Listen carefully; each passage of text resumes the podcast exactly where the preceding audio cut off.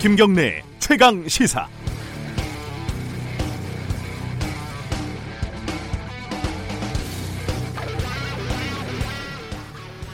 검찰을 관할하는 법무부 장관 후보자 조국을 향해 윤석열 검찰총장이 칼을 뽑았습니다.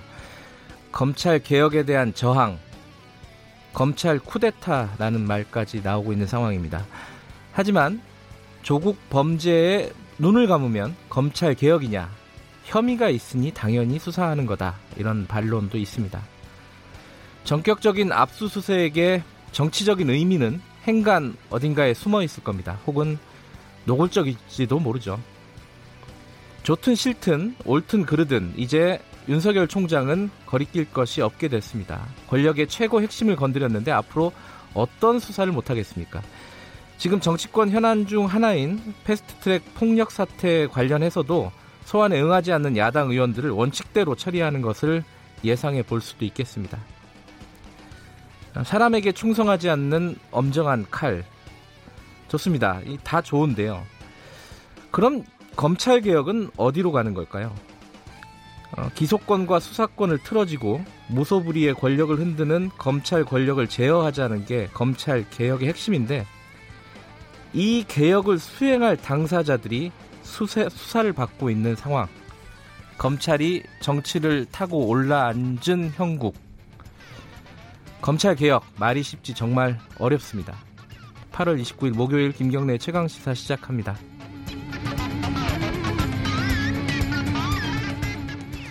네, 김경래 최강 시사는 유튜브 라이브로도 함께 하실 수 있습니다. 어, 문자 참여 기다리고요. 샵 9730으로 보내주시면 됩니다. 짧은 문자는 50원, 긴 문자는 100원 들어갑니다. 스마트폰 애플리케이션 콩 이용하시면 무료로 보내실 수 있습니다.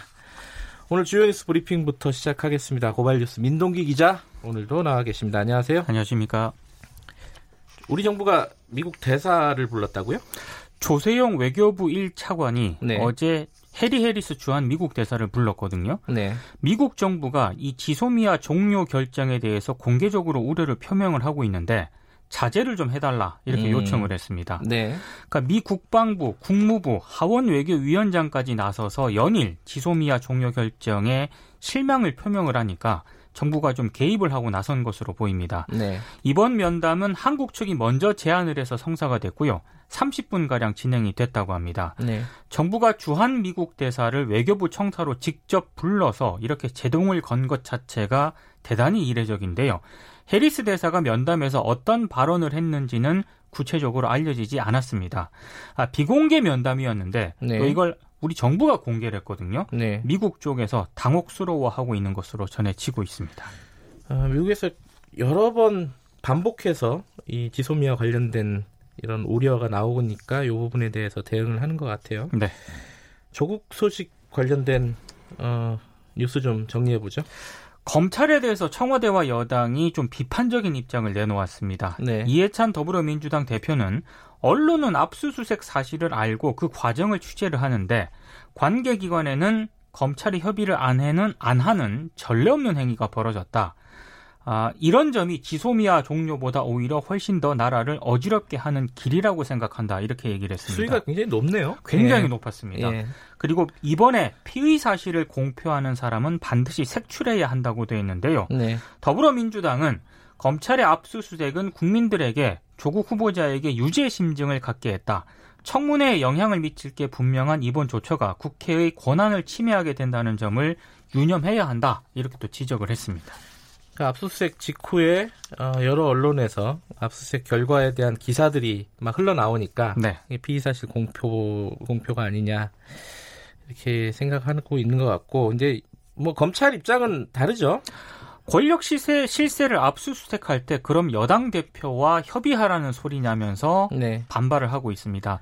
대검 관계자가 일부 언론과 인터뷰를 했는데요. 집권 여당 대표의 발언은 좀 무게감이 다르다. 네. 이 발언 자체는 여권의 비판인데 검찰의 중립성을 저해야 할까 우려된다. 이렇게 얘기를 했습니다. 그리고 TV조선 보도를 두고도 어제 공방이 이어졌는데요. 검찰이 노한중 부료, 부산 의료원장 사무실을 압수수색하면서 네. 문건을 하나 확보를 했거든요. 대통령 주치의 선정에 자신이 기여했다. 이런 음. 내용이 담겨 있었다는 건데 네. 아, 여당에서는 이걸 검찰이 언론에 흘렸다라고 지금 의심을 하고 있고요. 검찰은 자신들과 무관하다 이렇게 반박을 하고 있습니다. 네. 어제 청와대도 해당 언론사가 어떻게 문건을 확보했는지 궁금하다. 일단 의혹을 제기를 해놓고 아니면 말고식으로 빠져나가는 보도는 바람직하지 않다라고 비판을 했습니다.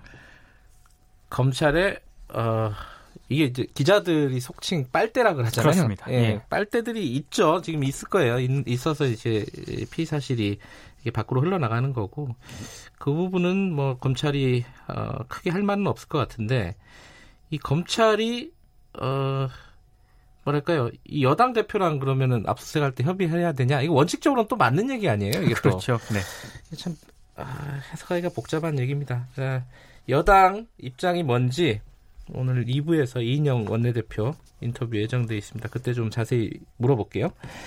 어, 출국 금지, 조국 후보자 관련된 사람들 출국 금지가 어디까지 돼 있는 거죠, 지금? 사모펀드 의혹 등과 관련해서요. 네. 조국 후보자 동생과 처남 등을 지금 출국 금지가 됐습니다. 네. 다만 이제 조국 후보자 본인, 음흠. 부인, 네. 모친 등은 출국 대상에 포함되지 않은 것으로 지금 전해지고 있는데요. 네.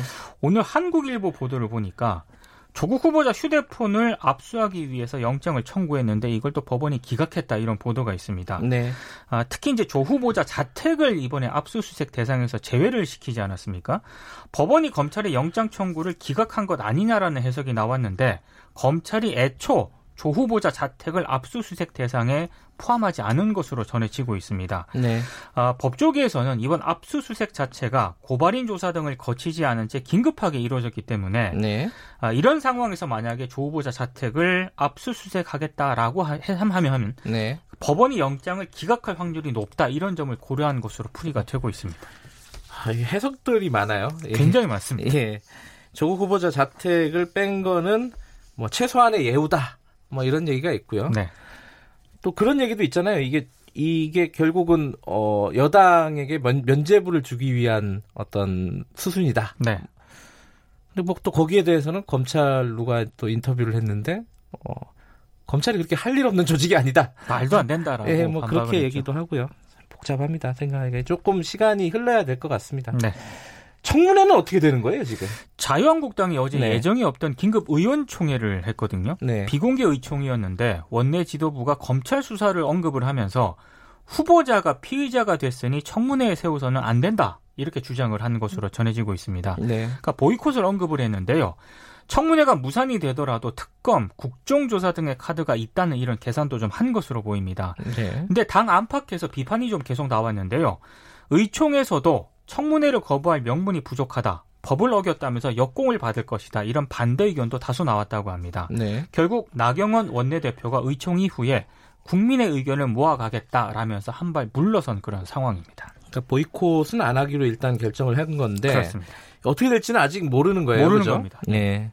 당일날 거부할 수도 있는 거고. 네. 자, 오늘이 굉장히 중요한 날입니다. 이재용 삼성전자 부회장 박근혜, 최순실 씨. 이 세 사람에 대한 대법원 판결이 나오는 날이죠? 국정농단 사건의 대법원 선고가 오늘 오후 2시에 나옵니다. 네. 이재용 부회장은 1심에서 징역 5년 실형을 선고받고 법정 구속이 됐다가 2심에서는 징역 2년 6월, 집행유예 4년을 받고 지금 풀려난 상태인데요. 네. 뇌물 공여액이 줄어든 이유가 2심 재판부가 삼성이 정유라에게 제공한 말 3마리 구입액 34억을 뇌물로 인정하지 않았기 때문입니다. 네. 근데 박근혜 전 대통령 2심 재판부는 이 말 구입액을 뇌물로 인정을 했거든요. 하급심 하급심 판단이 엇갈렸기 때문에 네. 대법원이 어떻게 판단하느냐에 따라서 결과가 달라질 것으로 보입니다. 만약에 오늘 대법원이 말 구입 비용을 뇌물로 인정을 하게 되면 이재용 부회장은 하급심에서 다시 재판을 받아야 하고요. 뇌물로 인정하지 않을 경우에는 2심의 집행유예 판결이 그대로 유지가 될 것으로 보입니다. 경우의 수가 몇 가지 있는데 2부에서 좀 자세히 알아보겠습니다. 네. 마지막으로 하나만 더 전해주시죠. 주한미군 기지에서 근무하는 한국인 노동자들을 미국이 대량 네. 해고하겠다라는 방침을 밝혔습니다. 네. 어, 다음 뭐 주한미군이 군인식당 소속 한국인 노동자 74명을 다음 달 말까지 감원을 하고요. 내년 10월까지는 200여 명의 근무 시간을 줄이겠다고 노조에 통보를 했는데요. 원래 그 노조와 주한미군이 맺은 단체 협약을 보면 감원 요인이 발생할 때 6개월 전에 통보하도록 되어 있거든요. 네. 근데 미국이 이걸 전혀 지키지 않았다고 합니다. 근데 이런 또 근거가 있긴 합니다. 이른바 그 한미 주둔군 지휘협정 소파 규정상 주한미군 한국인 노동자들은 노동 3권을 보장하지 못, 보장받지 못하고 있거든요. 네. 그러니까 뭐 근로기준법 위반에도 제재할 수단이 없고요. 단체 행동에 참여를 하게 되면은 주한미군이 노동자 해고라든가 노조 해산도 가능하도록 되어 있습니다. 알겠습니다. 오늘 뉴스 잘 들었습니다. 고맙습니다. 고발 뉴스 민동기 기자였습니다. 김경래 최강 시사 듣고 계신 지금 시각은 7시 36분 아 36분으로 가고 있습니다.